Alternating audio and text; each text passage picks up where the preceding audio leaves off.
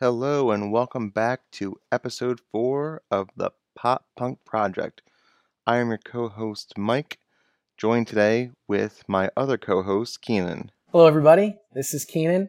On this episode, we will be listening to Sum 41's album, All Killer No Filler. Very excited for this one, Mike. Let's rock out.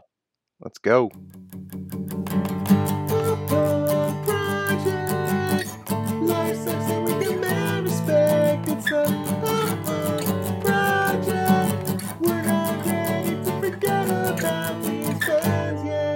So Sum 41, they were formed all the way back in 1996 when we were just mere toddlers, Mike. They were formed in Ajax, Ontario, Canada, which I believe is a suburb of Toronto. Originally called Casper. That was something that I found out for the first time the other day. I've been listening to Sum 41 for 20 years or so and just found out that they had a, a name before Sum 41. It wasn't Casper spelled like the friendly ghost, right? It was. It was weird. It was K A S P I R. I have no idea what it's a reference Huh. to. I was reading that they changed their name during a concert on September 28th, 1996, which happened to be the 41st day of their summer vacation. Which, by the way, September 28th, summer vacation goes that late? In Canada, too. Not like. We're not talking like another hemisphere. Yeah, it's our neighbors. That's crazy. It's our northern neighbors. So I was a little shocked by that, but that's why they changed their name. So at the time, the lineup consisted of Deryck Whibley, who we know pretty well. I'm a pretty big fan of his. Dave Baksh, who's the guitarist. Cone McCaslin, the bassist, and Steve Jocz, who's the drummer. That lineup is not the same as it is today, but the Sum 41, I think that we know and love Mike, was that lineup. That was the core. and that's that was the lineup for this album. Right. I do think it's pretty similar today. I know Steve's no longer with the group, but I I think is everybody else kind of still members? Yeah, so Deryck and Cone, they've been in the band the entire time. Dave left for a few years. I think he was gone maybe seven or eight years. So actually kind of a long time. And he came back. He's been back for the last couple years. And Steve is gone. The original drummer is gone now. The album was released May 8th, 2001. Long time ago, right around the same time as the other albums that we've discussed so far and it was a follow up to their 2000 EP called Half Hour of Power, which featured a hit song called Makes No Difference. I think that Makes No Difference was their first really popular song, and this was the lead up to that. This album was a major success, certified platinum in the US, Canada, and the UK, peaked at number 13 on the Billboard 200. So it was a very popular album. Again, this was their breakout. I feel like every week we're discussing breakout albums, but this was Sum 41's breakout as well.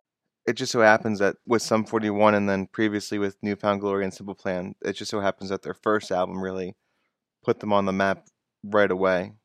So, Mike, back to our familiar segment here. What in the world is going on in May 2001? The first current event that we were going to go over was actually one that you were kind of explaining to me, and it involves a U.S. spy plane over China. Which can you can you give me some background because I was trying to do a little bit of research, but I came up short on this one. I thought this one was pretty funny. And by the way, all this news is brand new to us because we were 10 at the time when this album came out, 11. Right. So all this we're just discovering now. But I thought this spy plane saga was actually pretty hilarious. So in early May, a US spy plane had crashed off the coast of China and it, I guess they weren't allowing the United States to, to get the plane back. They weren't allowing them to get the crew and this equipment back. Oh, it was all kind of stranded. Oh, the there. crew too. So I think everything, Okay. yeah, the equipment and the crew were both. so it was a manned spy plane. I believe so, yeah. I'm pretty sure. So on May 7th, after this crash had happened, the US decided to resume their spy plane flights, I guess as a show of force off the coast of China. On May 8th, China barred the stranded crew and equipment from going back to the United States. So another show of force. And then fast forward to the end of the month, May 29th, China to return down US plane. so I guess China decided that it wasn't worth fighting over anymore. Yeah. And they gave in. And as we would come to find out, we would be involved in enough warfare at this time, so probably best that we Yeah. ended up avoiding any sort of confrontation with China. Yeah, we don't we don't need that.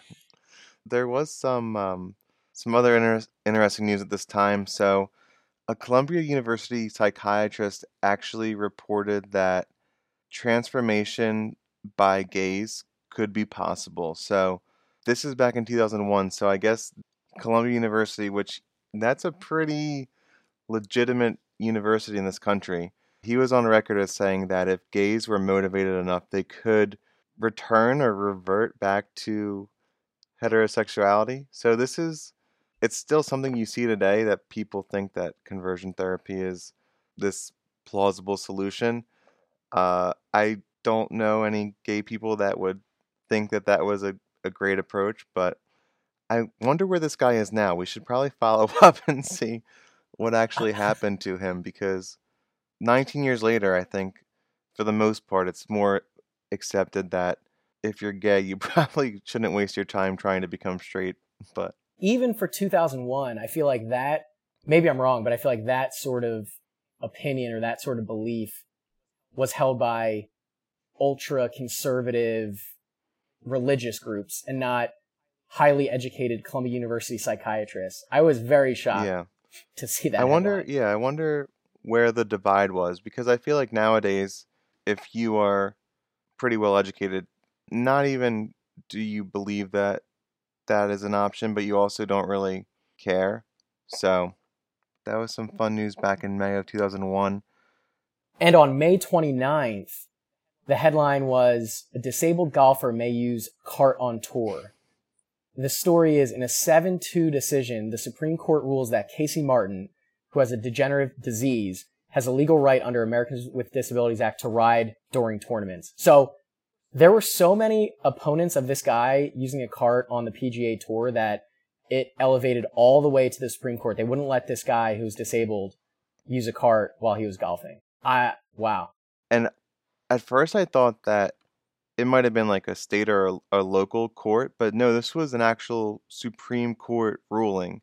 This was the U.S. Supreme Court, I believe. Yes. And this is also during the time of the contentious 2000 election when the Supreme Court was also busy deciding who actually won. And mm-hmm. they had they had enough time to actually look at this golf issue and decide of course the disabled person can use a golf cart to to play. I just can't believe there were so many golfers that were opposed to that, that were like, no way, that is way too big an advantage that this guy who can't walk can use a cart to play sport at a high level. Right. It reminds me of those people who argue against the people in the Olympics who, do you remember years ago during one of the Olympics? I think it was actually Oscar Pistorius who I think is now in jail, but people were up in arms because he was running in the Olympics and he had, he had prosthetic legs. So that just reminded me of that. It's like people care that much to not let these people participate. Yeah, it kind of stinks that he was a pretty big proponent of including athletes with disabilities and kind of took a bad turn there, but Shocking. yeah. Uh, all right. Lighten it up for us, Mike. Yeah, so one of my favorite movies, I'm sure is one of yours as well, Keanan. May 18th of 2001, Shrek debuts. Ah, That's the original Shrek. Love it. Not Shrek 2, not Shrek 3, not Puss in Boots, not Shrek the Fourth. Shrek. Mike Myers, Eddie Murphy, Cameron Diaz. I think one of the staples of our childhood. yeah. That's a movie that everybody has seen if you're around our age. It was kind of hard to avoid. It was everywhere. Cinematic classic. And um, I did like that movie Shrek. I remember seeing that in theaters. It was the perfect uh, fine blend of gross, like sophomore comedy that kids could enjoy, and then the more advanced uh, one-liners that maybe our parents would understand and laugh at, and would just go straight over our heads at the time. Yeah. It's still very funny for adults. Absolutely. Great movie. This headline, Mike, May 23rd. I thought this one was so punk rock. Marco Siffredi becomes the first person to snowboard down Mount Everest via the Norton Calor? Color. Crap. I, I wish I looked up how to pronounce that word. I Uh, saw it and I just thought it was Collier. It looks French. It's definitely French. Uh, I don't know. Okay, let's say Norton Collier. This guy is snowboarding down Mount Everest. Pretty badass. And you know, if that was today, we would have seen a ton of videos. It would have been sponsored by Red Bull or something Oh, like yeah. that. I wonder. GoPro. Yeah, exactly. I wonder if back in the day this guy just did it because he felt like doing it. I hope so. And then another I couldn't believe this when I was looking at the news, but just a few days later, on May 25th, some other Mount Everest news 32 year old Erik Weihenmayer of Boulder, Colorado, becomes the first blind person to reach the summit of Mount Everest. So, It was a big month for Mount Everest. yeah, crazy. You have blind people hiking up it, you have insane people snowboarding down it. Just sounds like chaos to me. well, you know, I have no desire to ever go hike Mount Everest or any mountain for that matter, unless it's maybe one of our little local establishments that you could do in a day. But Mount Everest is kind of a crazy place because people just die there and they are kind of just left. Like that's part of the Yeah. risk you undertake is that if you die, then the people you're with can't really bring you up or down or whatever. So I've heard some creepy stories that there's just kind of guys that have been there for a long time in Everest. So no desire to go there myself. Agreed. Agreed on that. Some national news with a little local flavor, Mike. June 15th, so not in May, but just one month later, the NBA championship happened and the Los Angeles Lakers defeat our Philadelphia 76ers four games to one. But that was an iconic series. Allen Iverson hitting the three, stepping over Tyronn Lue, right? Wasn't that that series? Yep, that's right, the step over game.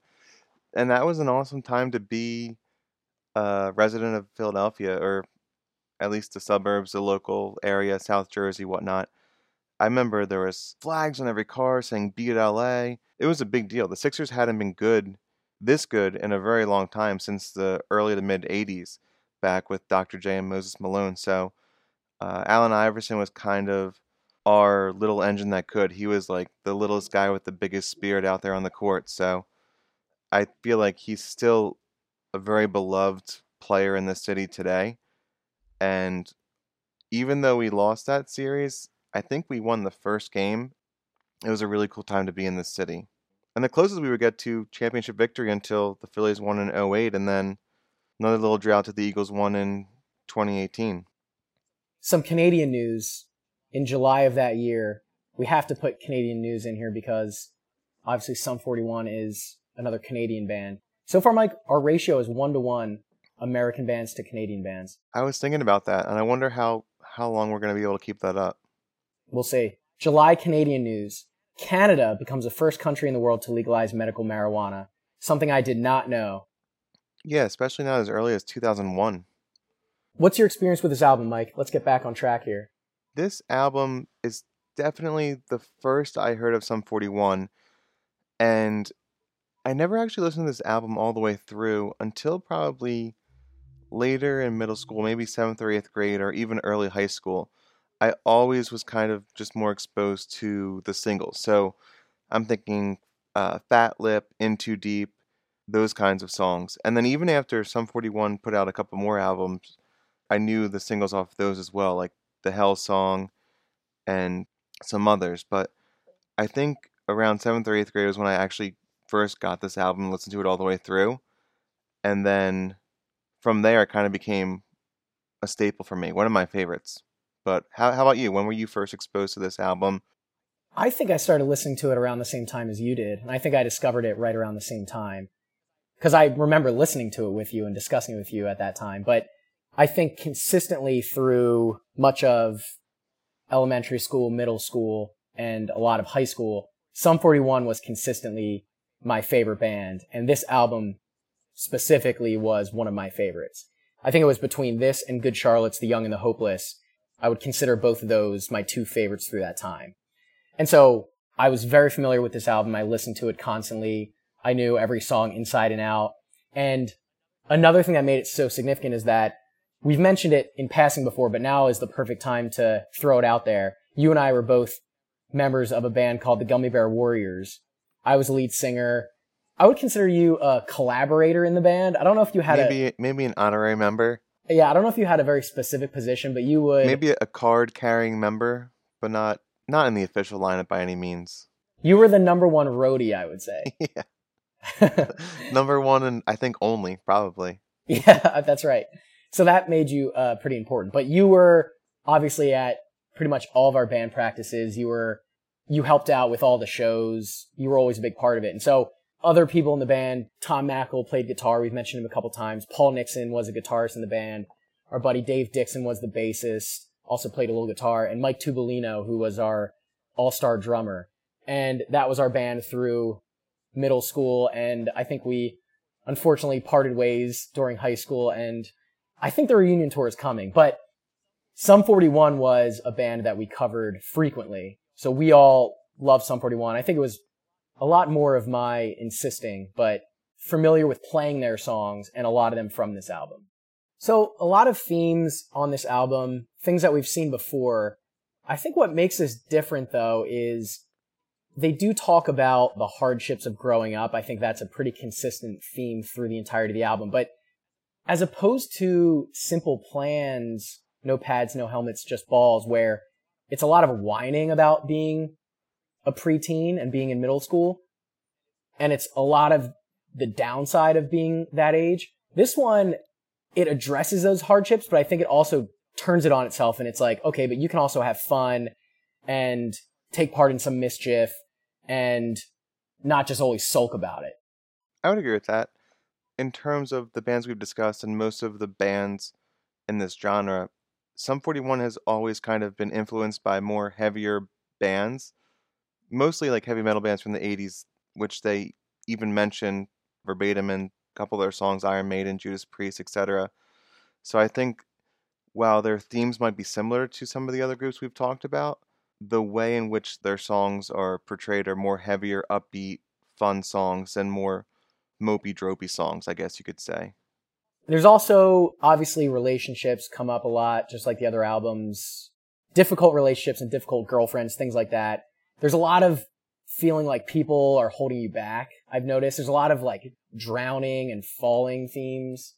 And one that comes up a couple times is also standing up to authority, which I don't know if we've really seen before. I don't know if that was a theme in New Found Glory, in Blink 182, and Simple Plan. I think that's a new theme. We've seen a lot of not liking what your parents have to say, but I think for the first time, we have a couple songs on this album that are more anti authority, anti rule, anti-school, anti-establishment, especially for people our age at the time. It was a very cool kind of yeah, power to the people. When they're interviewed about this album, they typically mention Green Day as a main influence. I think Deryck cites the album Dookie as a major influence on his writing of this album. But what I thought was kind of interesting, Mike, this is a interesting little tidbit.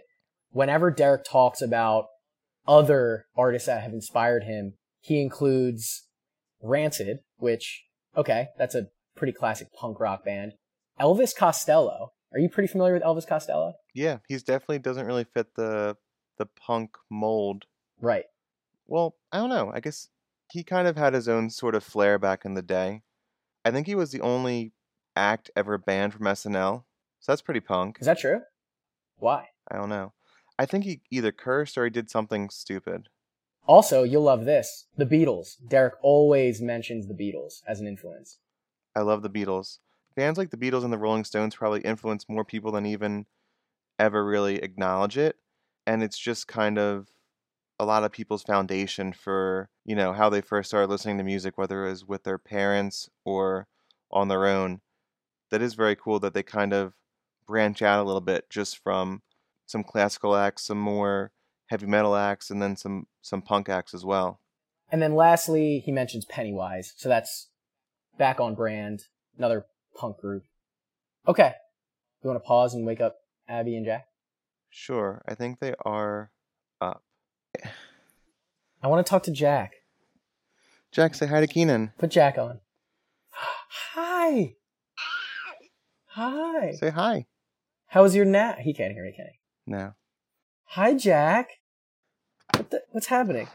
Can you tell your baby to talk to me, please? Like what? Huh? Can you tell your baby to talk to me, please? Jack, say hi to Keanan. You wanna laugh? Uh oh. No. Okay. All right, let me put him back upstairs, and we can. All right. That was fun. What a little surprise. oh boy. All right, sorry, we were ordering dinner and it went haywire. How does that go haywire? Huh? How does that go haywire? Uh, just Jack crawls all over you, and then you forget to put a pizza on the online pizza order. You got more pizza? Yeah, dude. Pizza's like a once a week thing. What? What? Like, don't you eat pizza? Mm, No, Maybe once a month? really? I think so. Did that pizza ever come last time? Yeah, dude. Very late. What do you say? Like, what do you even say? Like, Um, it did come. It came like three hours late. It was insane. It was so cold. that sucks, dude. All right. The first track, Introduction to Destruction.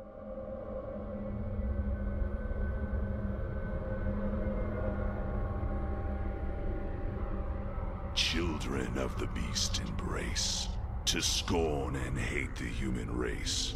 Consume the light that hugs the earth, and aid the womb in giving birth to a group that will appear and guide you through this final year.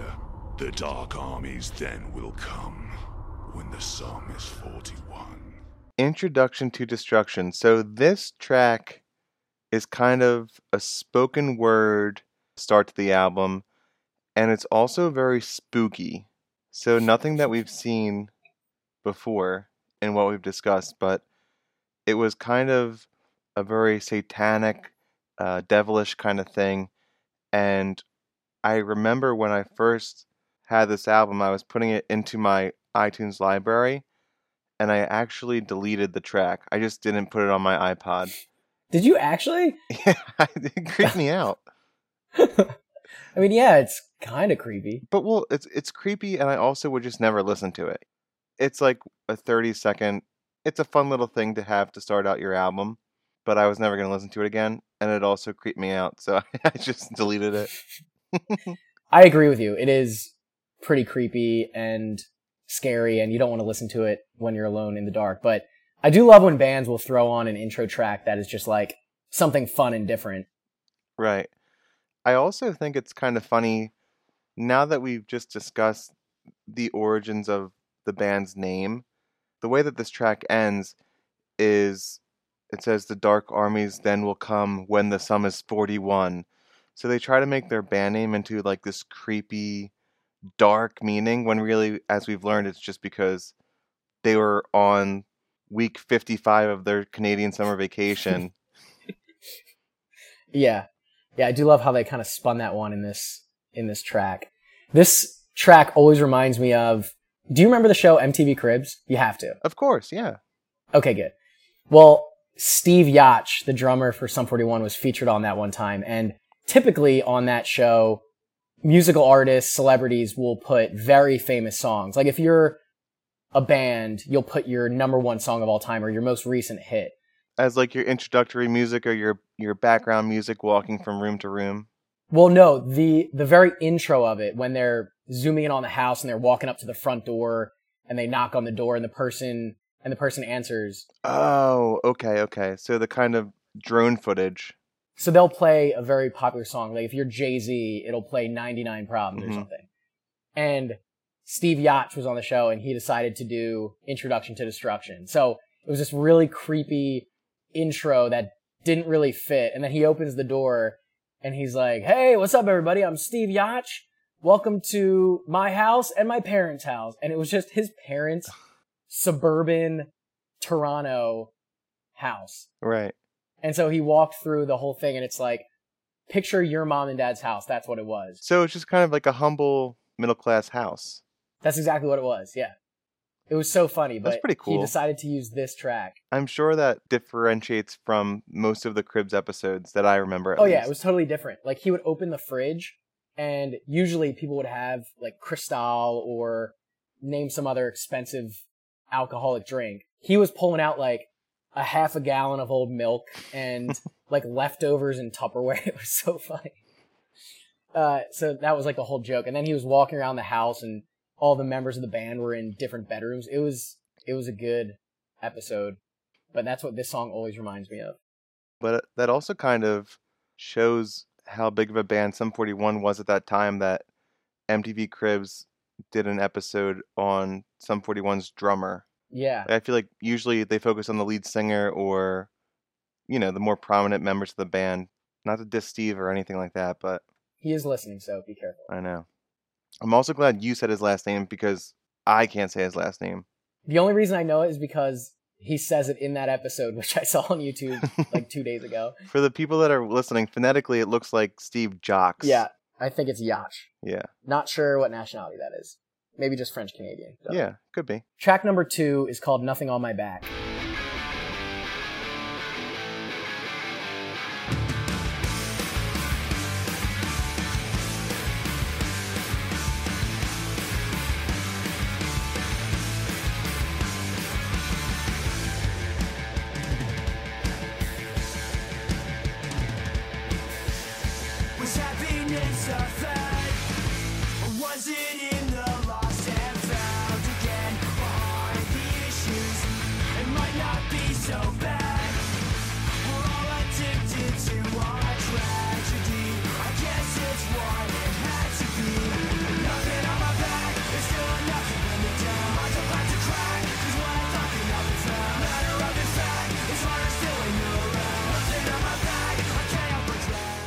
Listening to it and reading the lyrics a couple times, it's all about how things are kind of weighing you down. I think it's just generally about the pressures of life. But I also thought it could have been about getting in with the wrong crowd and a specific group of people holding you back. Like you're hanging out with the with a bad crowd. Or I also thought there were some lines in it that made me think self-sabotaging. Because there's a bunch of lines about how there shouldn't be anything weighing you down, but you feel like you're being weighed down anyway. Right. With nothing on my back, I can't help but drown. So it's kind of you are the cause and the root of all of your problems in life, which I'm sure we've all been in that spot when we kind of feel like everything's kind of going our way. If we could just kind of pick up the slack, it's kind of our job to do that. I think maybe they keep it pretty general so that you can insert whatever is weighing you down, whatever's on your back. It could be a bad crowd, it could be stresses in your life, or it could just be yourself getting in your own way. Because I kind of heard all of them in the song. Right. This is essentially, in my opinion, you know, the creepy intro track aside, this is a great way to start off the album from a musical standpoint. Yeah, it's good. It's a good song. It's very fast. It's very upbeat. We say that a lot about the the first real songs on the album, but it's a good welcome to Sum 41. And there's another lyric that really sticks out to me, and especially in today's age, they say that we're all addicted to our tragedy. And I think it's maybe even escalated in the age of social media. You know, you see people posting good stuff, and then you also see people posting sad stuff, and it's like you feel the need to respond. Like somebody posts, Oh, my dog passed away. And you need to let them know, I'm sorry. So, I don't know. That line, addicted to our tragedy, I feel like that's just become more prevalent in the social media age, which wasn't really a thing at all back in 2001. That's a really good point. And it's kind of funny that you mentioned that, the social media aspect to it, because a future song, I thought the exact same thing. This must be about, or at least today, you can relate this to how social media makes you feel like everybody's doing better than you. Because Right. everybody's only posting the good stuff. We'll get to that. Sure. That's really funny that you mentioned But that. But it though. kind of is true. Like, even without social media, people have always been kind of drawn to drama. So there is this morbid curiosity about tragedy and sadness within our personal lives. So I think this song kind of highlights that in addition to just saying sometimes you are your own biggest problem. I think that's probably exactly what they're getting at. I wonder, without social media, what what that was back then. I- don't know, like chainmail? Chainmail. I'm sure I don't know. this is without any sort of research whatsoever, but I'm sure the town that Sum 41 originates from, it was probably a smaller town. You said it was like a suburb of Toronto, Yeah, Ajax in Ontario. so it might have been one of these smaller communities where if something happens to anybody in that town, it kind of word spreads really quickly. Yeah, or it could just be drama amongst our probably tight knit Canadian friend group. Right. Who knows? Canadian. Could be any of those things. yeah, it's a Canadian friend group. It's the only qualifier I have. Uh, track number three, Never Wake Up.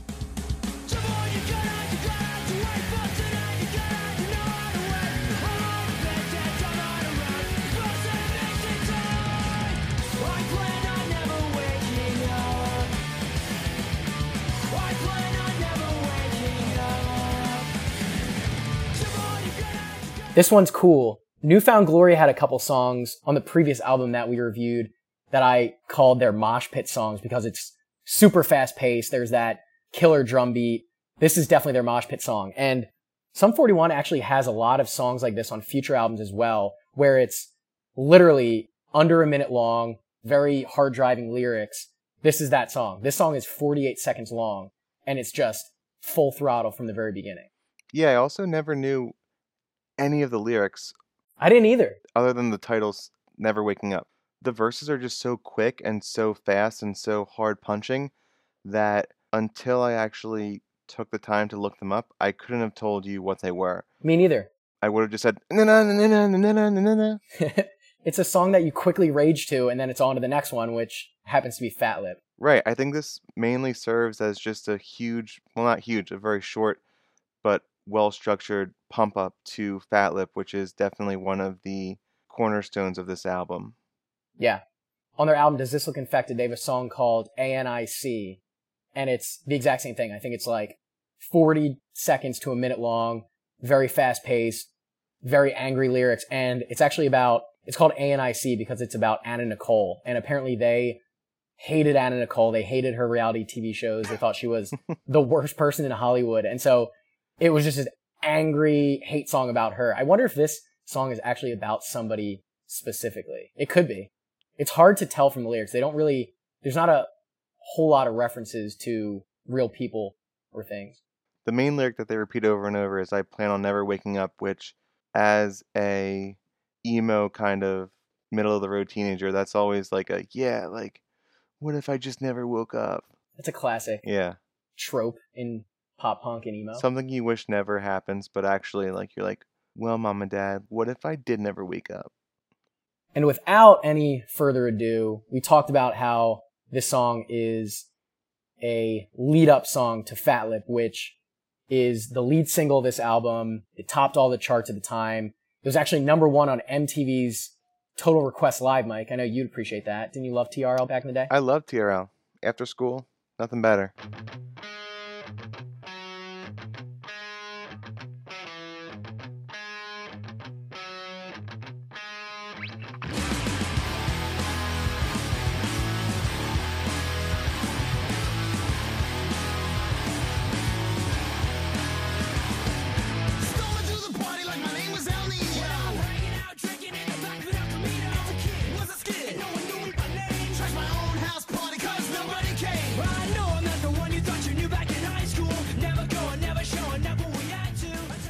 It was just an absolute jam back in the day. What do you remember about it? Before I listened to this album all the way through, I was more familiar with the singles, and obviously the biggest one of those was Fat Lip. And I know we talked back on our first episode about Blink 182. I had mentioned that All the Small Things is always like, if you have to put on a pop punk song at a party, you're probably searching for Blink and All the Small Things.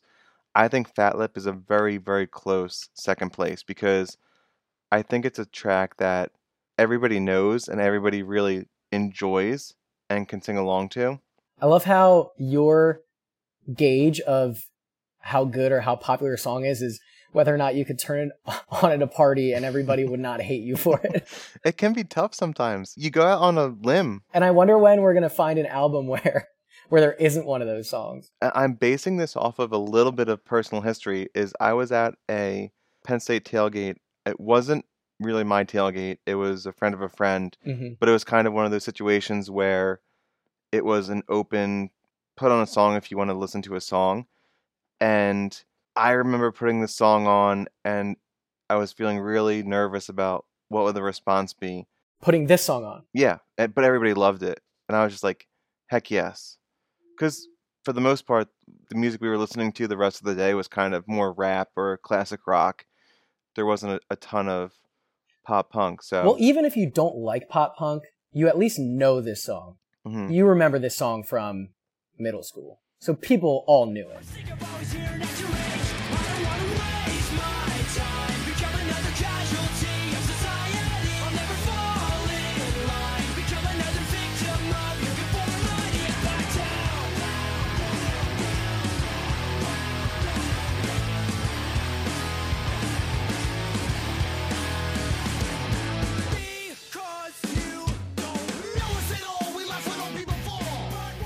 And this song is memorable for us for very personal reasons. Yeah.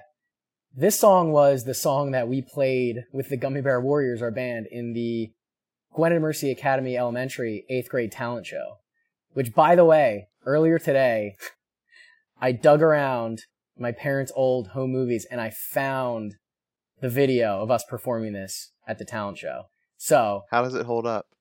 boy, is it good. it is just top notch. So we're gonna have to figure out a way to post that maybe on our Patreon so people can see it. But it's it's hilarious. I mean, it's all of us wearing crooked hats, baggy clothes. I was singing with my pre-pubescent voice. Probably some like uh arm sweatbands. oh yeah, I had one on each on each wrist. I think Tommy and Paul might have two. Dave definitely did. Which I think Deryck did have in the video. I was watching it earlier, but oh really? Well, that's that's great. I think he did. I think he had maybe the there's logo, like the star logo. yeah.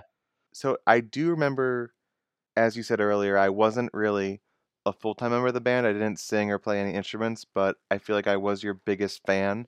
And this was a song that to play as a 13, 14 year old in a Catholic grade school, you did have to make some adjustments to some of the lyrics. And Yeah. I'm actually kind of surprised they let you play it at all because they could have just as easily had said no, pick something else. But some of the edits they had you make were kind of funny.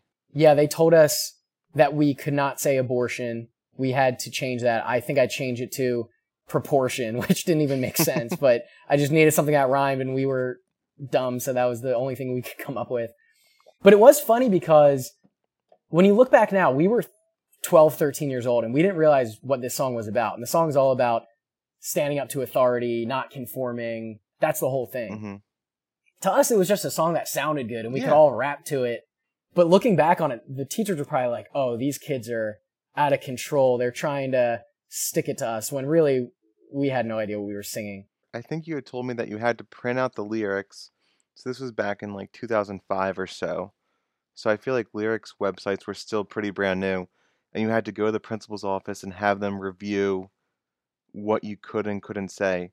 And yep abortion aside, which I guess I kind of get for a, a Catholic grade school, even though the substitution of the doctor said my mom should have had proportion didn't make a lot of sense you could even twist that and make that a very weird meaning if you really wanted to i don't know for sure. But they also insisted that the part when they say we laugh when old people fall, oh yeah. They made you change that and say we laugh when all people fall. oh that's right yeah. You got to keep it fair at least. So you couldn't discriminate against the elderly. yeah. There were elderly people at the talent show so we didn't want to get in trouble there. It's okay if we laugh when anybody falls, just not if they're old. as long as everybody falls equally. But I that was such a fun time and that was such like a cool part of our lives when you guys were you were one of the final acts because we were in I think it was the eighth grade talent show so we were the final act yeah so it was like the eighth graders always went last in the talent show and it's like we have our own rock band here with us today and I do remember during the breakdown of this song it's a slower part Don't count on me to let you know when. Do it again. Don't count on me, it's the point you're missing. Don't count on me. I remember I was trying to get a sway going, you know, like a sway back and forth. mm-hmm We didn't have lighters, obviously, but um, I remember me, Andrew Speece, and Bill Torres were kind of all on board with the sway to the slow part, our three biggest fans. and nobody else joined in. it was rough. I'm so sorry to hear that. It's all right. But yeah, this song was it was just an awesome song and it kind of captures the sense of what do you do when you're stuck in the suburbs at that age? And it was all about going to parties, hanging out with friends, getting into mischief, causing a little bit of trouble, which I think was kind of lost on us a little bit at that age because we liked this song when we were 12, 13, 14. But definitely once you get into high school, the more I listened to it, I was like, yeah, now I am going to parties and hanging out with friends and it is fun to sneak out of the house late at night and cause some trouble. Yeah, you're right. I was confused earlier, but you said this was the song that had that rap introduction in the music video, It did, yeah. and you guys perfected that, I would say. Well, yeah, we would not only would we do it just at our lockers in school, but at middle school dances, in particular, one one that stands out is the St. Rose of Lima dance. You remember that? Oh yeah, the rose dances were legendary. Legendary, crazy stuff going down. Uh, we thought we were so cool, and me, Tommy, Dave, Tubes, we would run around and we would rap it to people. We just go up to people and start rapping. It was so lame, but we thought it was the coolest thing in the world. People would be like, "What?" and then we just run away. We're like, "Dude, the girls are gonna love this." Yeah, that is awesome. that is legendary. yeah, I mean, I guess if you if you're not grinding on the dance floor, you're rapping Sum 41 lyrics. I was never one to grind on the dance floor. The other thing, there was one line I wanted to point out in particular. It brought back a funny memory re-listening to it. One of the earliest lines in the song, "Trash my own house party because nobody came."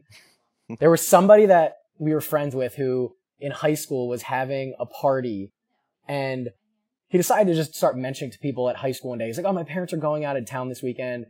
Come over, invite whoever." And I guess he didn't anticipate it, but not only did our close circle of friends show up, but kids from like different grades showed up, girls from different high schools showed up, and there were literally like a couple hundred people all of a sudden at his house. And he started freaking out. He's like, what am I going to do? And so he decided that he was just going to start telling everybody that the cops were on their way and it cleared the place out. I thought that was so funny. I definitely was not at that party. I don't think I was either. I just know about it. This was high school. This was high school, yeah. This is like mid high school. It was like we were probably in sophomore year of high school. So it was still before I was even going to parties and I was drinking or anything. Well, that's a classic go-to. You know, just call the cops on your own party, just to disperse the crowd. Or just lie and say that they're coming. yeah. Can you hear Jack screaming? Yeah. It's good. Uh, track five on the album, Mike, is a song called Rhythms.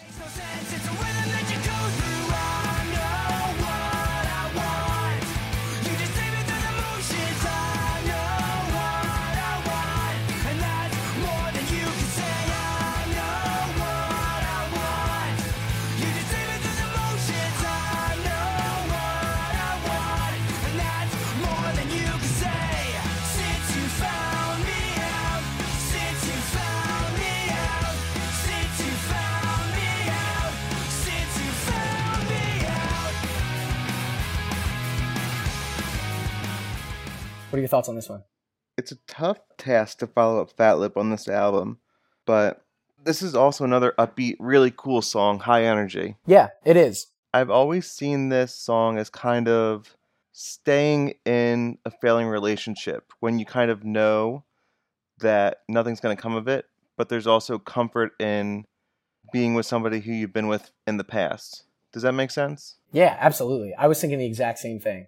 I thought it was all about you're dating somebody and you're starting to fall deeper in love with them, and it seems like they're falling out of love with you, which is such a frustrating situation to be in.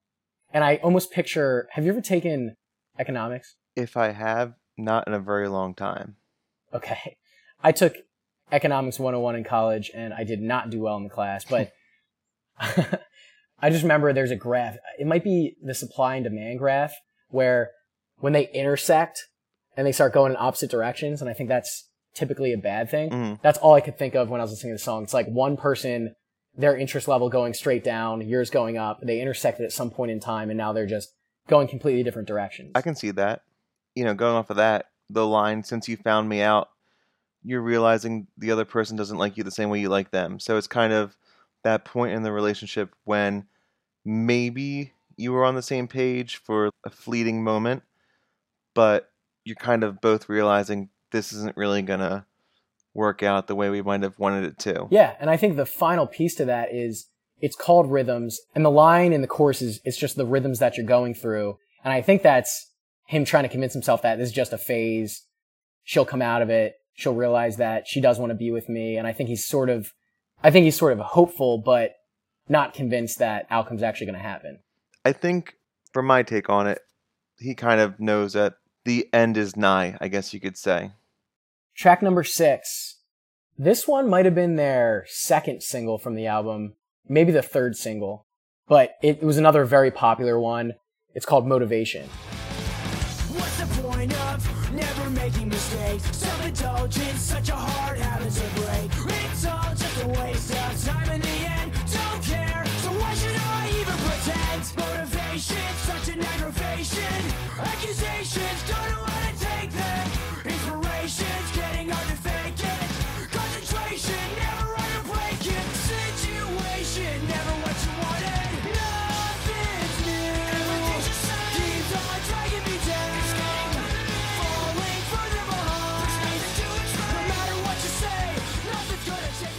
And that's definitely a classic feeling that you have when you're a teenager where you're lacking the desire to really do anything. It's hard to get out of bed. Feels like everybody's moving ahead without you. It's very similar to the song Nothing on My Back. And Mike, this is actually the song where I was thinking about social media, how it looks like everybody is getting ahead of you and everybody's life is perfect.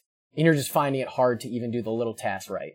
Yeah, I think this is definitely a song about being young and apathetic and just not feeling motivated whatsoever. But I also think there's there's a portion of it that says what's the point of never making mistakes, self-indulgent, such a hard habit to break. So I think in addition to finding it hard to find your motivation in life, there's also something to be said for trying to put yourself out there and really not worrying about the consequences or what other people think of you. Yes, that's a really good sentiment.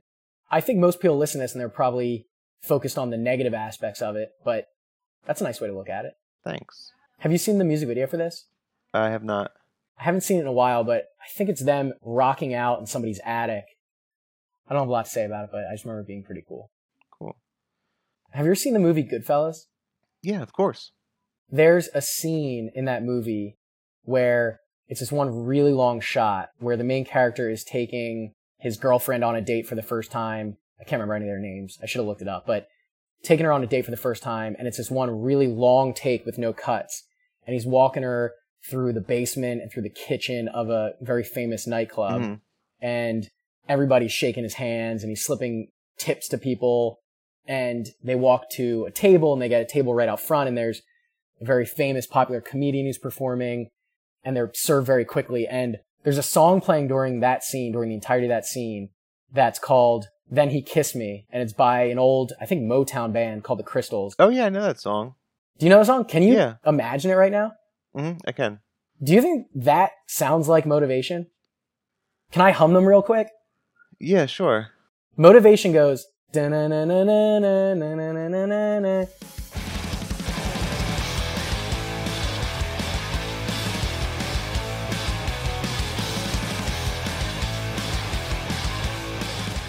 Then he kissed me, goes.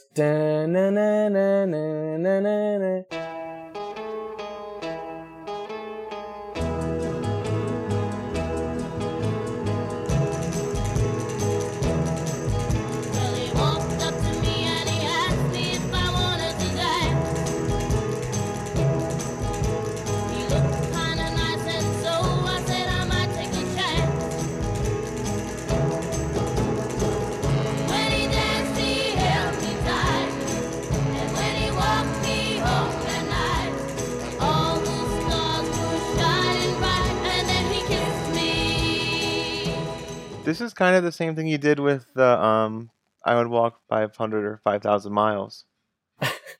Oh, is that what the song's called? Well, it's one of those. Yeah, the I thought the Simple Plan song sounded like the Proclaimer song. Yeah, Right. I keep doing that. I'm not sure why, but I keep hearing these old songs and these pop punk songs. That probably I would say is not intentional, but maybe unintentional I don't know. influence. Yeah, maybe it's just weird because you wouldn't expect songs like "Then He Kissed Me" by the Crystals to really influence a band like Sum 41, but Right. I I wouldn't. suppose it could happen. Yeah. Deryck does list Elvis Costello and the Beatles as his influences, so Right. As we mentioned earlier, he definitely is is using a wider array of influences than we might be used to with these bands. So track number seven is In Too Deep, which I think this one is actually the second single from the album. I think Motivation was the third single. I think this was the second one.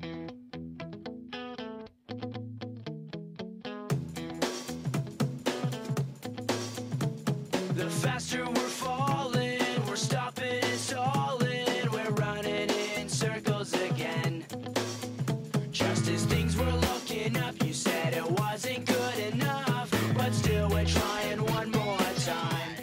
Really popular. Obviously not as popular as Fat Lip, but I would say pretty close. You're right. I think this definitely was the second single, which in turn, it's definitely the most or the second most listened to track or popular track on the album. I feel like this was a, more radio friendly single for them. It was more melodic and more a standard pop punk track at the time. I think Fat Lip's kind of an outlier. You know, it's kind of like nothing else at that time. In Too Deep's kind of a more a song you could kind of see on Y100 in a heavy rotation.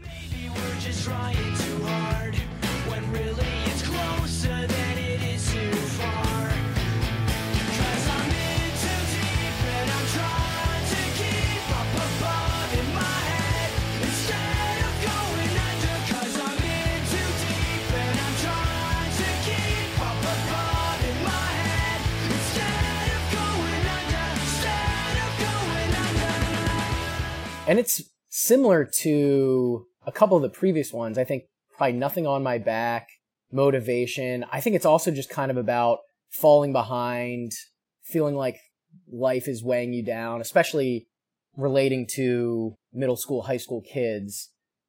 These guys were young when they wrote this. I think Deryck was 20. I think most of the guys in the band were 20 to 21 when this album came out. So they were a little bit closer to those feelings of never feeling like you have enough time, always feeling like you're constantly falling behind. And in too deep is you feel like you're in the deep end of a pool. Like you basically can't swim, you're drowning.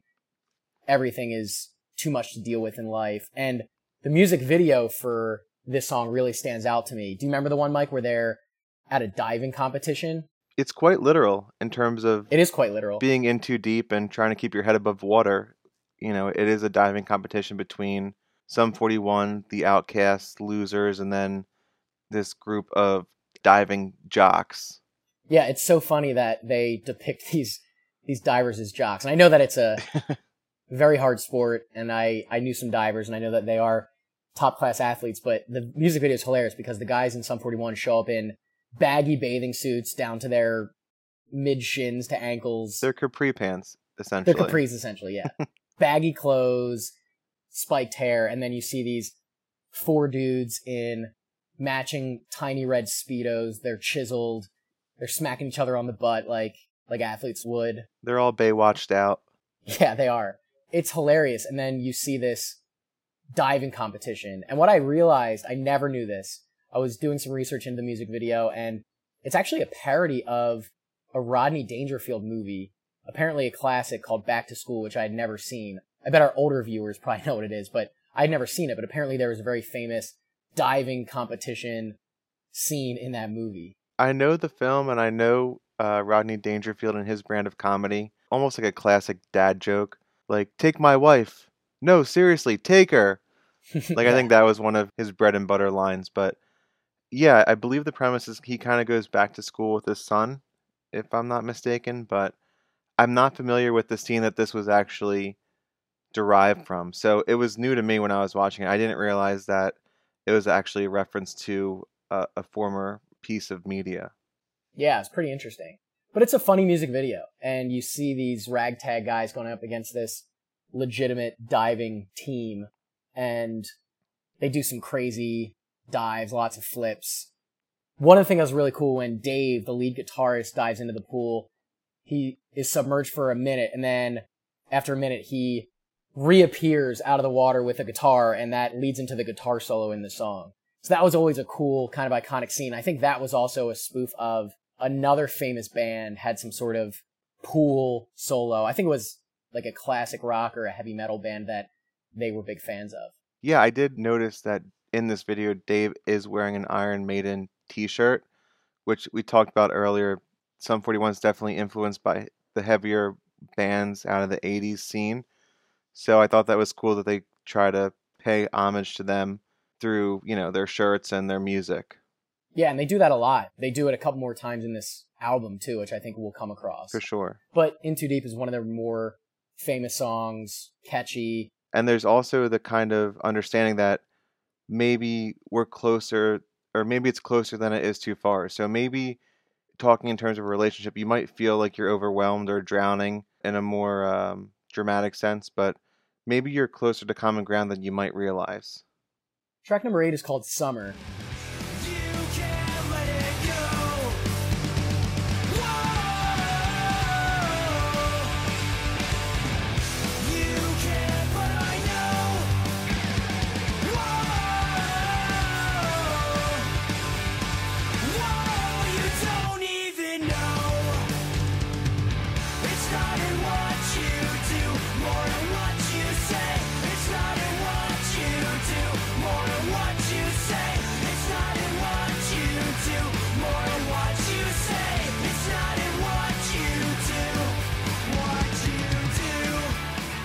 Summer is a theme that we've come across a few times before.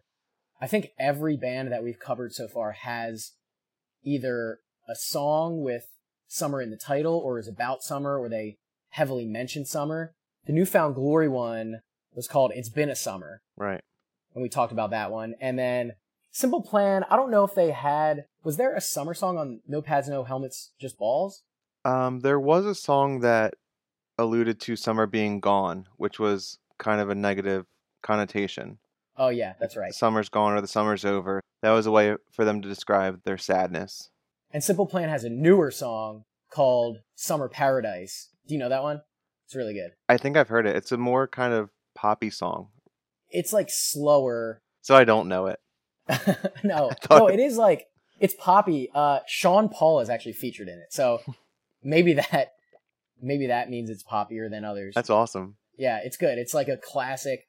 I think the music video is them on some tropical island on a boat. It's got a very summer feel to it, like a very feel good vibe to it. But uh, Blink One Eight Two, they talk about summer and feeling this. I, I'm sure they mention it on the album we discussed, but this is Sum 41's quote unquote summer song, and this is controversial, but Fat Lip was always my favorite song back in the day. I think the more I've grown and the more I've listened to the album, this one is actually currently my favorite song on the album.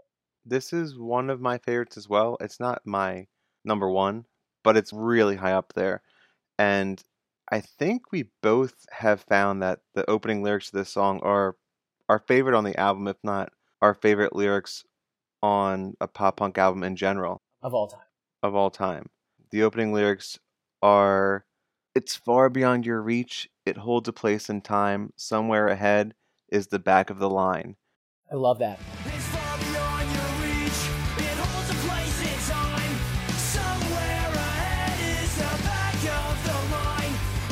Those are really kind of, in my opinion, pretty good lyrics for pop punk. Like a lot of times we'll analyze these lyrics, but there's not a whole lot of depth to them. But that's just a great line if any band had written it. Somewhere ahead is the back of the line. It's like no matter how far you think you're getting, there's always plenty of time to wait. There's still people that have done it before you. There's still people ahead of you. It's really discouraging if you think about it. You claw your way to the front and you just never get closer. I, that one has always stuck with me. You're right. And in a more literal sense, remember back to when you were a kid and you would go to a theme park or a water park and you'd be so excited to, to ride on the big rides and you would run through the queue and then you would just hit this fat dad in a tank top. Around like- the corner, there was always like a much longer line. Yeah.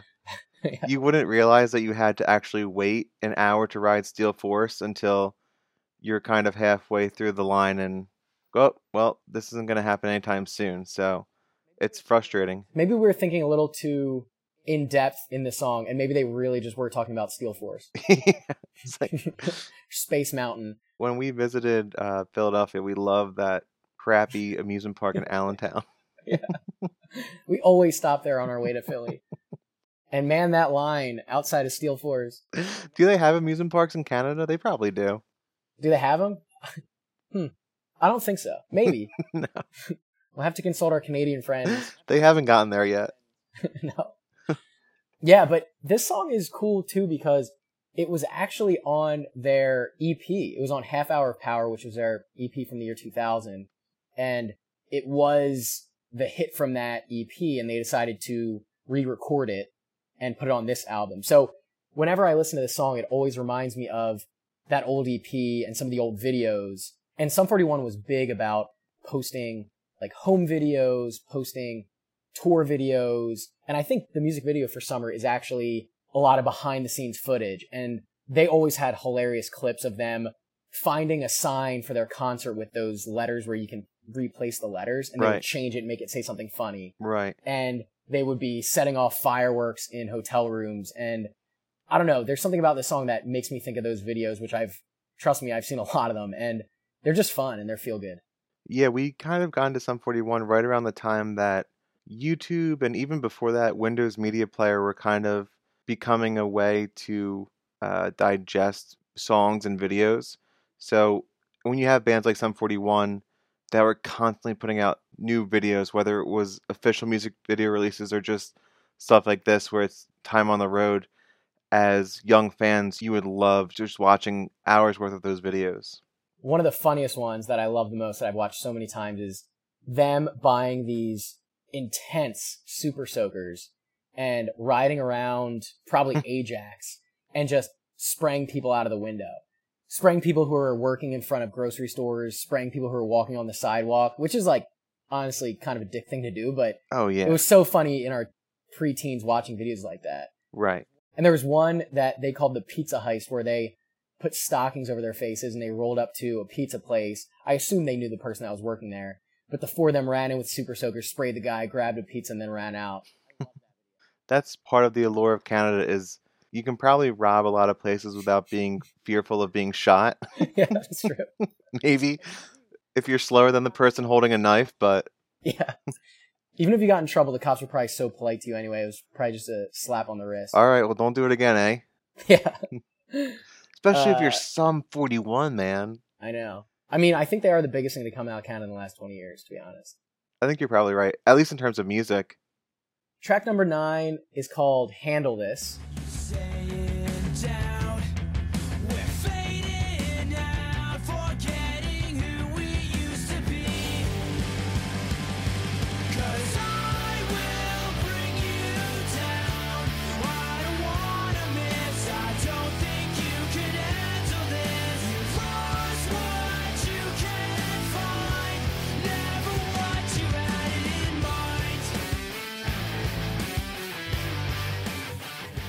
It is a slower song on the album. It might be the slowest song on the album. Yeah, I think there's not many songs that are slower. And that's not even to say that this is a slow song, just slower. Yeah, it kind of starts slow and it builds up. And this is actually my favorite song on the album. It reminds me of a couple songs that they would put out later in their career on their future albums, like Chuck and Underclass Hero. Kind of more melodic ballad type songs. And I just think they do a really good job with the harmonies on this one. And it's always stood out to me, especially in more recent years. So, like you were saying on your favorite song, Summer, well, you always think of Fat Lip when you first think of this album. Obviously, I'm kind of in the same spot as that, but the more I would listen to this album, the more I was like, I really like this slower song kind of two thirds of the way through. And I think it sets a really good pace for the remaining songs going forward. Yeah, the tempo of the song's a lot slower. I also kind of got the message that it was about trying to help somebody with self-destructive tendencies or people trying to help you and you have self-destructive tendencies. I think there were mentions of both in the song and there are a couple pretty interesting things about that. One, that was a very similar theme to our favorite song from the New Found Glory album Sticks and Stones that we reviewed last week, The Great Houdini. That's your favorite song, right? I love The Great Houdini. if I didn't make that crystal clear last week, let me reiterate I love The Great Houdini. The Great Houdini actually had a very similar message. It was all about you're unable to help somebody who clearly needs help, and so you kind of give up on them.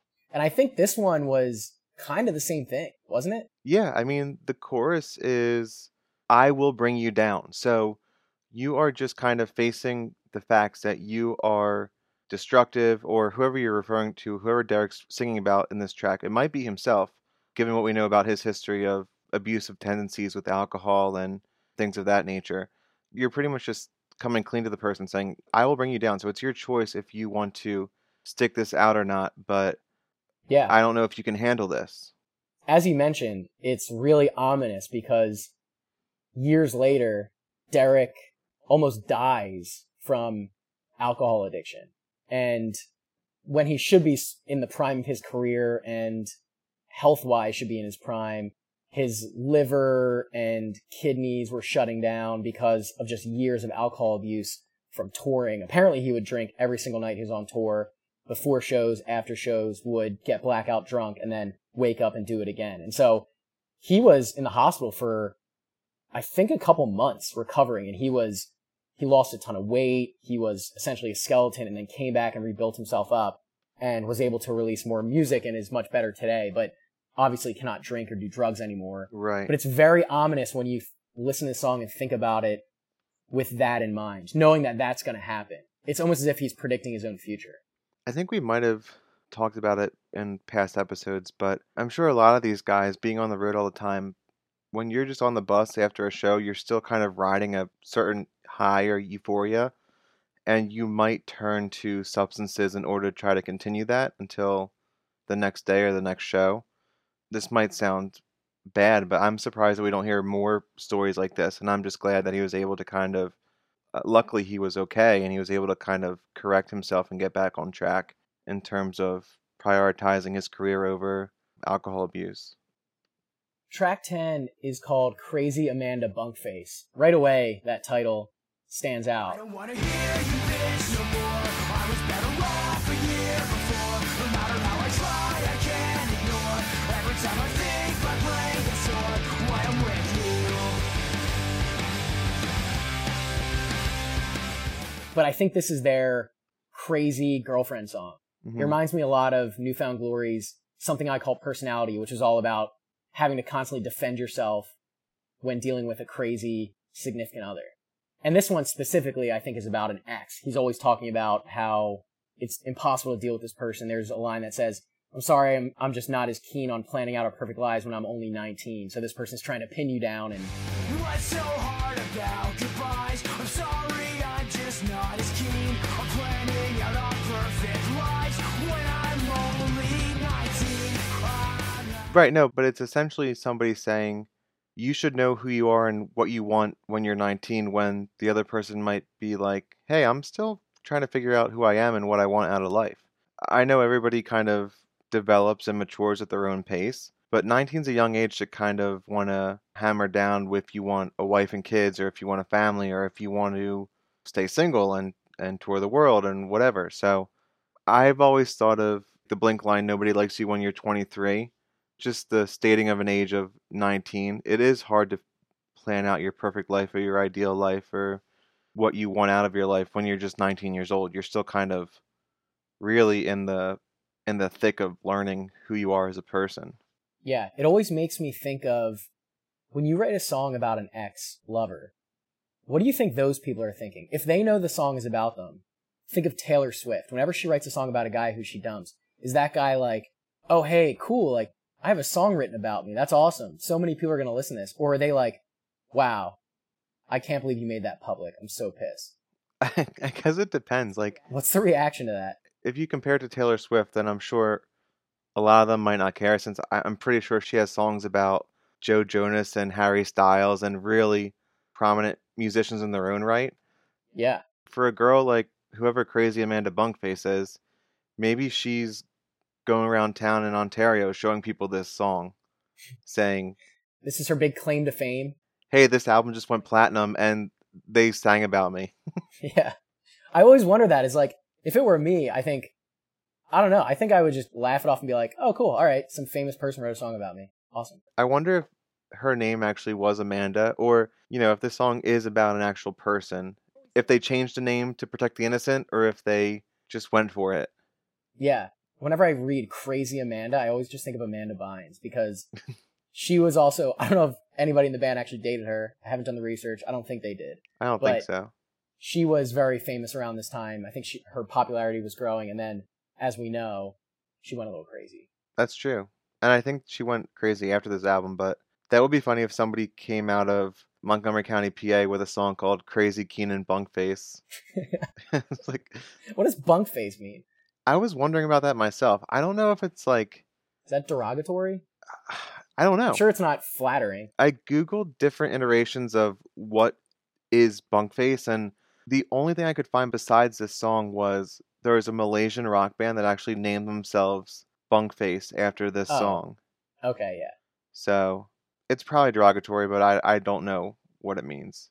I'm gonna go on LinkedIn later and look for Amanda Bunkface, and maybe she'll pop up. Like, does it mean butterface? Like she's a attractive girl, but she doesn't have a, a pretty face?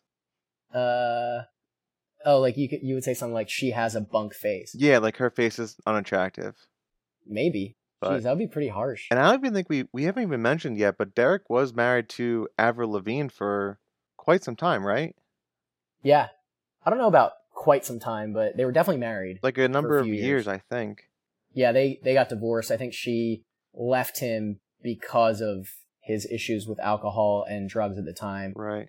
and then she married Chad Kroeger from Nickelback. That's right. Yeah, she's Yeah, another Canadian rock star. another great Canadian artist who we actually will be discussing next week. Nickelback album. Yeah. I, hey, I'm all in on that. Maybe that can be a um, Patreon exclusive. That sounds good. They were married for four years, from 2006 to 2010. Okay, So so mm, not that long. not that long, but like longer in terms of Celebrity relationships. the lifestyle that they were living at the time. That's fair. And Avril Lavigne is also Canadian, so they were like the royal family at the time. That's right. Yeah, that's right. The only other thing that stood out about this song was, and I think we may have both picked up on it, there is a heavier breakdown. There's a heavier bridge in this song than in other Sum 41 songs on this album. It's like a really heavy guitar part. And it's very similar to newer Sum 41.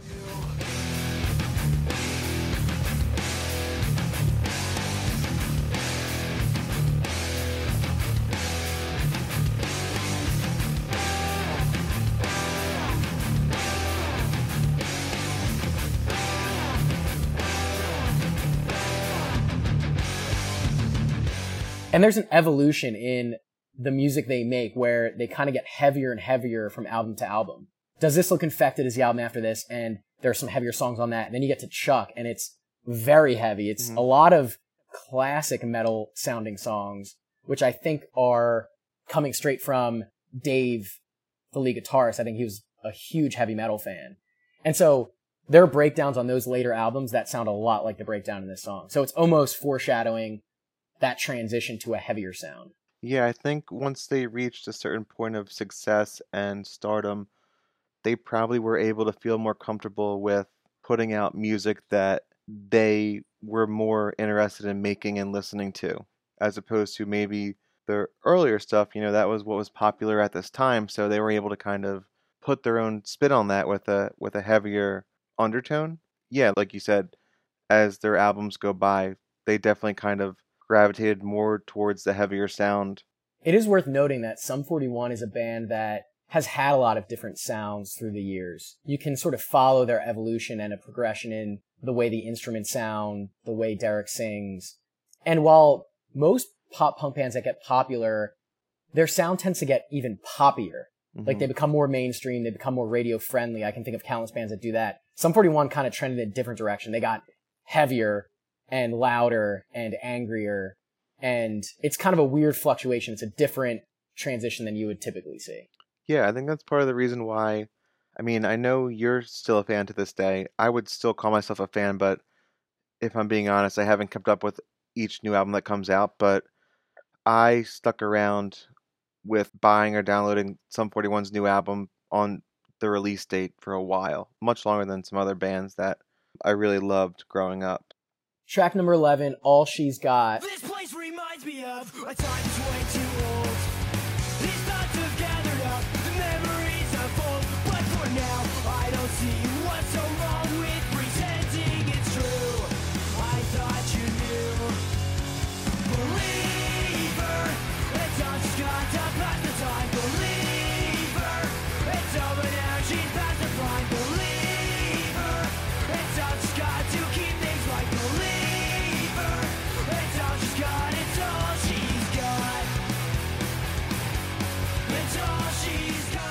This one feels like it's about being with someone even though you know they're not right for you. Like it feels like there's an expiration date on a relationship. You know there's nothing serious beyond just kind of a temporary fling. And it reminded me a lot of do you know that SR71 song right now? I do. The chorus is she may not be Miss Right, she'll do right now. Right.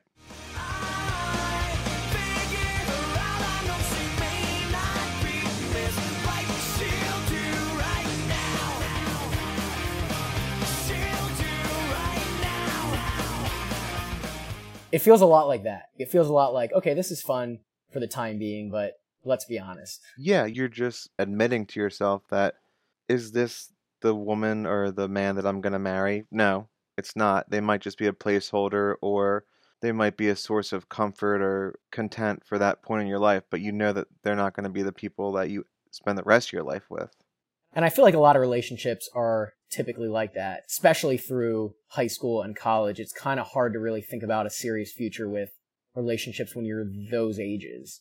So I feel like maybe Deryck and the guys in the band were probably talking from experience, like at 19 through 21, you kind of know the person you're dating then isn't going to marry you and have kids with you. Right. Have you ever had a relationship like that where it's kind of just you're counting down the days of you don't have to be specific, but I mean, do you know the feeling?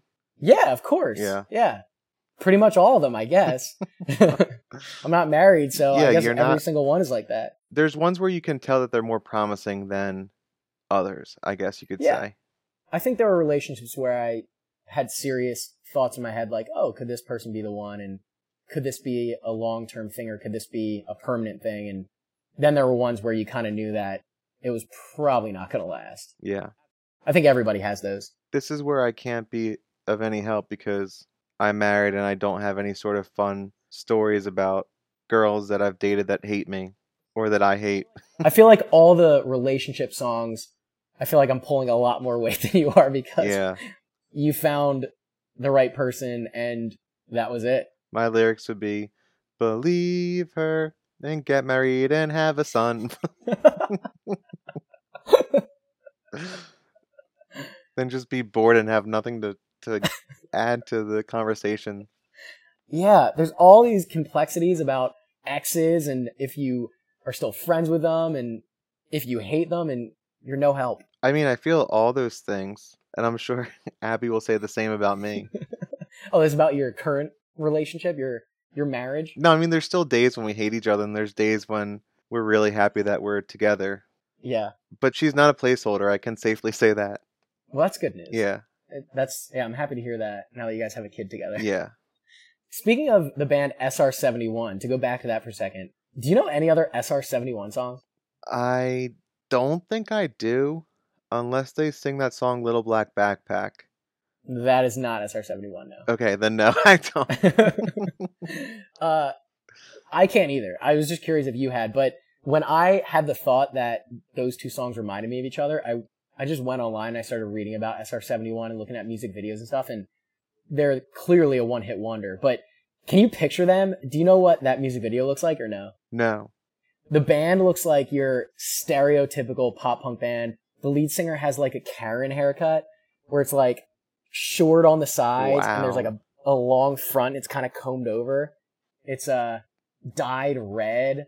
Oh, it's just it's a great look. He has like big hoop earrings, I think. Maybe eventually we'll venture into albums like that where we know one song, and it's like, what if we had actually bought this album back in the day? I would love to do that. I think we have to do that. Because there's probably other songs worth listening to, honestly.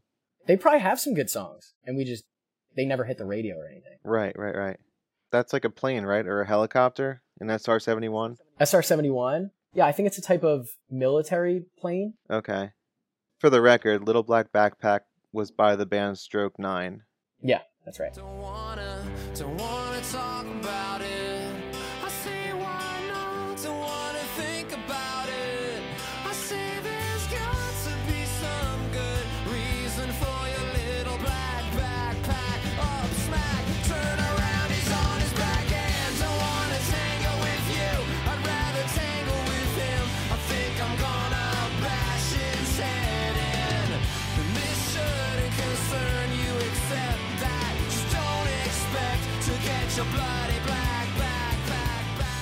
Just so we don't have to add that in later and people aren't pulling their hair out screaming at me.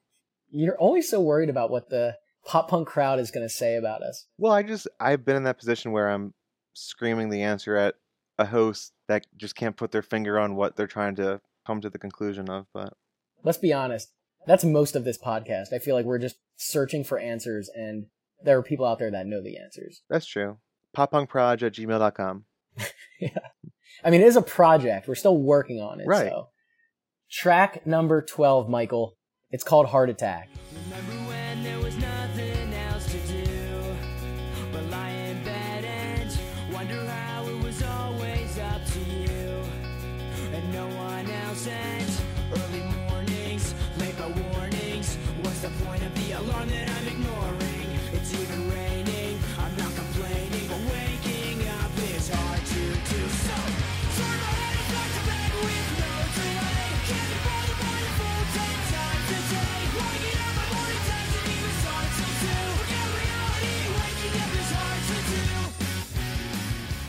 This has always been. I had said this about Simple Plan's song "God Must Hate Me." I always kind of would listen to this song just because it's called Heart Attack, and it's like, what is the song about? It's kind of like a slower song that leads into a faster song. So is that like, is that the heart attack? Is it like a slower heartbeat into like a faster heartbeat? I don't know. Is it mimicking heart palpitations? It could be. Is that what you're getting at? It could be. But if you actually read through the lyrics, there's not really anything that alludes to because there's plenty of pop punk songs where they're like, "Giving me a heart attack," blah blah, blah like that sort of dramatic spin attached to it. But this is not one of those songs. Oh, isn't that one of your isn't that one of your things too where you're you always pick up on when bands mention body parts? Yeah. Here's another one for you. yeah, you're right. I actually wasn't really tying that together, but Yeah. That just came to me. I do think they allude to body parts or like body actions a lot. Yeah, to your point, I don't know if it really references a heart attack, but the tempo of the song does vary a lot. Maybe that's the heart attack reference that you mentioned. But I did always love how it starts out really slow. Like it sounds like it's going to be the slowest song on the album. It sounds like it's going to be another ballad. And then all of a sudden, the drums come in, the heavy guitar comes in, and it's super fast. And it goes back and forth from slow to fast, slow to fast. We don't hear a ton of songs like that. I think because it it kind of makes you feel a little bit on edge that it's constantly changing, but it's a cool song. I really think that the second half of this album is just so solid in terms of like the majority of the singles are kind of towards the front and middle of the album.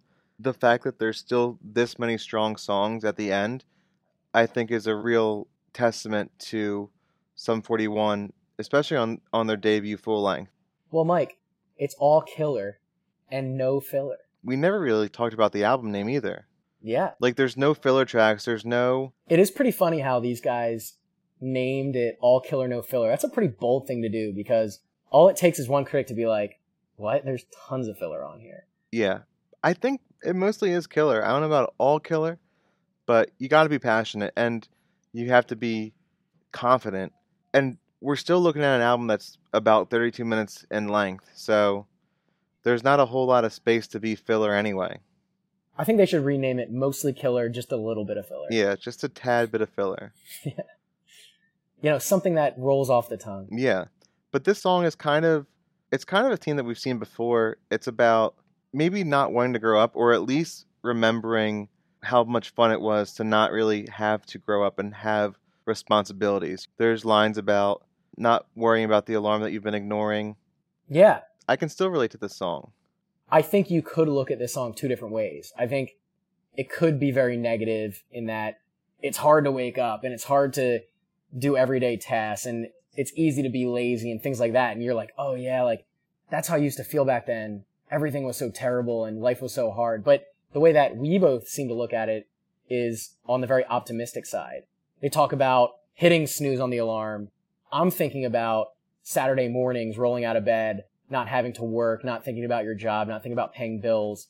Think back to middle school when you would just wake up on Saturday and you could go watch Saturday morning cartoons and eat sugary cereal. That's Yeah. all I think about when I hear this song. That's part of the chorus is why get up? My morning doesn't even start until 2. Forget reality, waking up is hard to do. Your day didn't start until at least noon. Yeah. Back when you were like 13, 14 years old. Well, it's funny because that's both your middle school classic life and also the rock star life. It's basically the same life. True. You go to bed late, you wake up late, You eat sugary cereal and you do it all again. Yeah. I remember growing up, we would usually go to church on Sunday and if we were going to 1045 instead of 1230, it was like miserable. It's like how do you expect me to get up and get ready by 1045? It's just like are, you kidding me? I didn't drink. I didn't do it. You know, there's no Yeah. reason for me to be tired or be lazy. Yeah. I just was like this is insane that you guys are expecting me to get up and ready to go by 1045. If 12 year old Mike could talk to 29 year old Mike. Man, what a conversation. Waking up at 5 a.m. Buckle up, buckaroo. to tend to your infant son. And then there are just those random nights when he decides he's not going to sleep at all. So I just sleep for six hours in a rocking chair. That sounds like a real blast. I would love some sugary cereal and cartoons. I think with this song, it could go either way. You could either think about how difficult it was back then, or you can think of how much easier it was. And I, I'd like to think of how easier it was. Yeah, I definitely think this is a more lighthearted song than Critical Song, I guess. And then the final song on the album, track 13, it's actually kind of similar to the first song where it's it's not meant to be a radio hit. It's meant to be kind of fun. They open the album in a very fun, lighthearted way, although scary, Very scary. and then they close it in in a pretty fun way. The song's called Pain for Pleasure.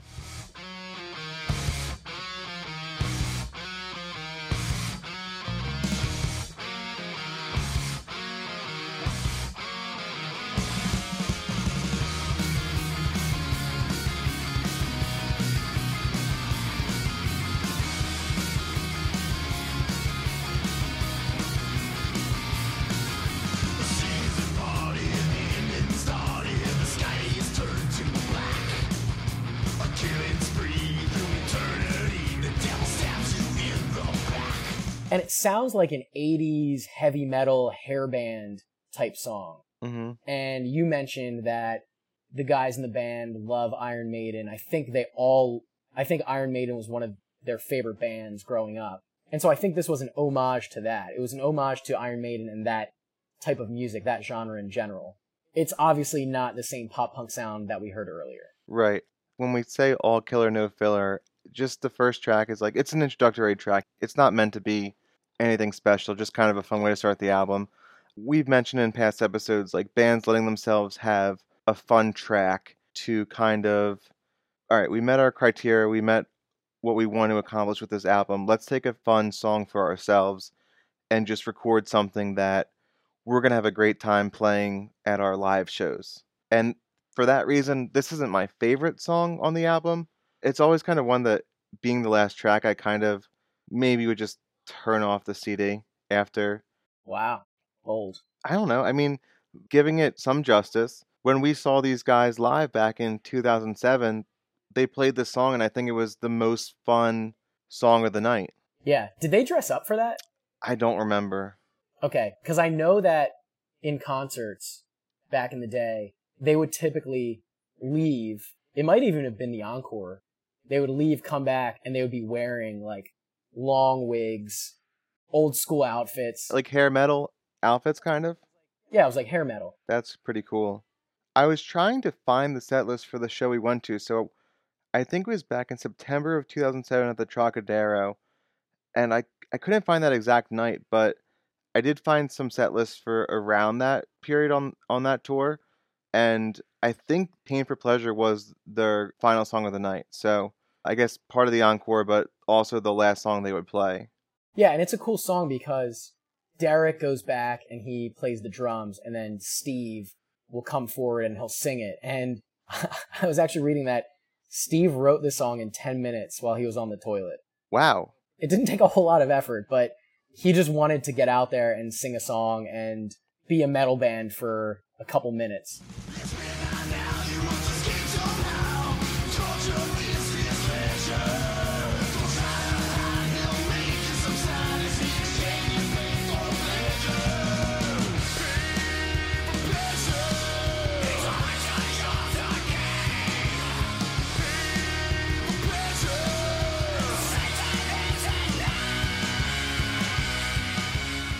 They do a really good job. Like the guitar is awesome. I'm not Yeah. trying to dismiss it entirely. Like I don't hate the song. Can't you just have fun for once, Mike? Yeah, no, it's a fun song. I'm just saying, might just be a little bit too heavy for my liking. How about you just take a chill pill and have fun for once? I could. That's what they wanted to do, though. They wanted to make a heavier song, so kudos to them for doing that. And then Dave singing in the background. He's got that hairband scream that he does. Oh, it's so good. We've talked about some really good closing tracks. Like, I know we thought that Perfect was a great closing track. This is just kind of a weird closing track for me, I guess. Is that safe to say? Yeah, that's fair to say. I think you're waiting for a big send off and a big hit to close out the album, whereas I see it as they started it in a humorous, lighthearted way, they end it in a humorous, lighthearted way. But yeah, no, I totally get what you're saying. I could see that too. It's bookended pretty nicely in terms of the devilish, metally side of this band that they've kind of embraced in the years going forward. So why is this album important to us? Why is it significant? Like the other albums we've discussed so far, it's important because it was a huge success and it caught the attention of a wider audience and it caught the attention of other famous bands. After this album dropped and gained a big following, they had tour offers from bands like Blink-182 and The Offspring right afterwards. And then they spent the rest of 2001 touring. They performed, I think it was something like over 300 concerts that year. So Wow. yeah, so they were performing almost every single night. That's one thing that I do know about Sum 41 is they spend a ton of time touring, which actually is part of the reason why Deryck got in the trouble that he was in because he was always on the road, always having too good of a time, and it caught up to him. But that was important because they were visiting cities outside of Canada, they were visiting cities outside the United States, they were flying to Japan and having these humongous shows, and all of a sudden they were an enormous global success. It's kind of crazy that the past couple of weeks we've been discussing these albums, it does seem like a lot of these bands did kind of shoot out of the gate really quickly. Even though, as we found out earlier, Sum 41 has been around since 96, they even put out an EP, but this kind of was their rocket into superstardom. And it sort of fit right into the other humongous pop punk albums at that time. When you list your top five albums from pop punk's heyday, this definitely makes everybody's list. Yeah. It's one of those where it's like they have similar themes as what we've heard before, and surely what we'll hear again in terms of growing up having issues with exes or significant others. But they've kind of taken a more mature and fun route with it.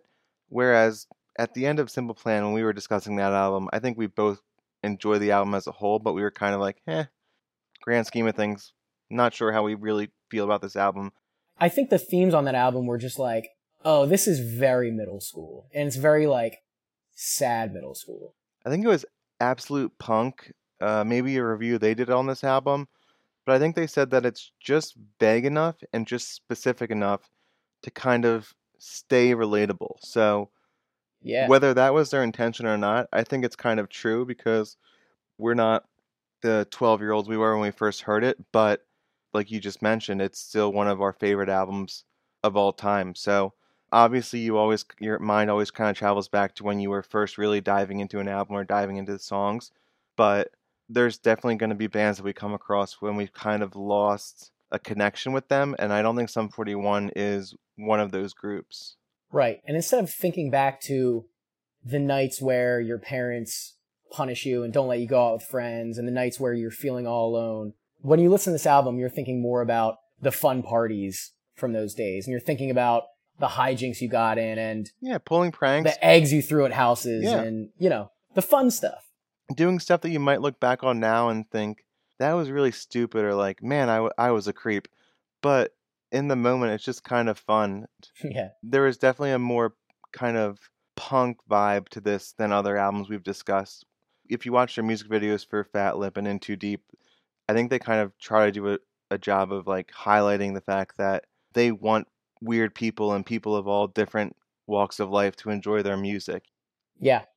And I think for me personally, Mike, this album definitely spoke to me more than others at that time. Sum 41 was my favorite band. This was my favorite album for a number of years. And it was the first time that I fully wanted to consume content beyond just the music. So I was watching their music videos constantly and I was looking for tour videos and I was watching documentaries about them and buying their clothes and going to their shows. I think their tour shirt was one of the first band tour shirts that I ever bought. So this was like a really big moment for me listening to pop punk. This is when I decided to go all in on the genre. I'm pretty sure. Yeah, and you had the honor of singing these songs at your live shows too. And as hopefully everybody will come to see, as I've already seen today, you really almost hit every note word for word. If we superimpose you singing over Deryck singing at a concert, it would be hard to tell the difference. Yeah, except I would describe Deryck as maybe a a mid alto, and I had a nice, beautiful soprano at that time. Other than that, though, I think we can safely say of all the albums we've discussed thus far, which I don't want to get too far into this because we could be saying the same thing every single week, but I think this is definitely a highlight for us. I think that's Yeah. safe to say. Undoubtedly. And I was also, before we go, I have to mention, I was looking at pictures of Deryck Whibley earlier, and he honestly just looks like Terrance and Phillip from South Park. like if you, And they're Canadian, right? yeah. And I and I was like, why does he look familiar? I'm like, oh, he looks like Terrance and Phillip. Does the top part of his head and the bottom part of his head fully disconnect at the mouth? It or- looks like it could, if you were just watching a, a photograph and not. Obviously, when he's on stage, he's more animated, but in just looking at Google Images, it looks like he could just like separate at the jaw. I can't tell if that's a dig at Canadians or if that's a legitimate observation, but I don't think I know enough Canadians to really know, but I'm gonna Google image Canadian right now to see. I was trying to think of why he obviously looks familiar because I know who he is, but it was one of those things of what does he remind me of, and I was thinking, oh, it looks like Terrance and Phillip. At what age do you think he stopped spiking his hair straight up? I don't think he stopped, has he? I hope not. He hasn't stopped. At what age do you think he stops? Oh, okay, so he's 40 now. Uh, What's the over under on this? I don't know. Well, let's say 55. There's no way. I think he's going way beyond it. Do you think his hair is still natural? Think he has to put plugs in? Do I think it's naturally bleached blonde? it looks so natural. No one can tell. Imagine the just for men gel of like Malibu blonde, and it's just like Deryck Whibley. I'd buy it if that were the case. And I don't even have hair, so That's true, dude. You could reinvent your hair as like spiky Deryck hair. like as a wig, or do I actually have to try to grow it out? Or a combo? Just get some plugs. Some plugs? Yeah. Okay. As long as I can look like him, I'm fine with it. Man, going through his Google images, it's like It's weird. there are some really cool, good pictures, and then some really sad, bad pictures. There are a couple pictures of him right before his body completely shut down where he looks terrible. Yeah. He's like bloated. Yeah, His hair looks weird. He just looks very unhealthy. And then there's pictures of him right afterwards when he's going through recovery where he's like super skinny, clearly on the mend. well, So yeah, it is a little dark. we hope that he's still doing good because he's brought a lot of his passion to a ton of people over the years. So Of course. yeah. hopefully he's still on the straight and narrow. It seems like he's doing great right now. I, I check in every now and then, Mike. So Awesome.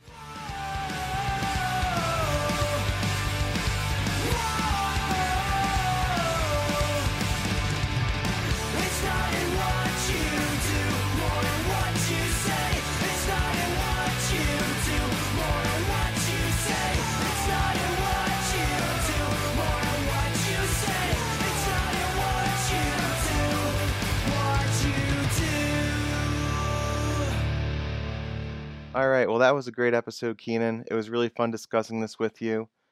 And I know we have another favorite of mine lined up for next week Fall Out Boys, Take This to Your Grave. So I'm really excited to go over that one with you next week. vintage Fall Out Boy, early Fall Out Boy, the best Fall Out Boy. I think I can agree with that. If you guys want to get in touch, you can reach us on Gmail. We are poppunkproj. That's P R O J because somebody stole the other one at gmail.com. Our Instagram is at Pop Punk Project, Twitter at Pop Punk Project. And if you want to support us on Patreon, we will be putting fun stuff up. All these old videos of the Gummi Bear Warriors playing. I found a bunch of those. We'll be throwing them up. That's patreon.com slash pop punk project. Thanks so much again. We hope you had the time of your lives. Good riddance.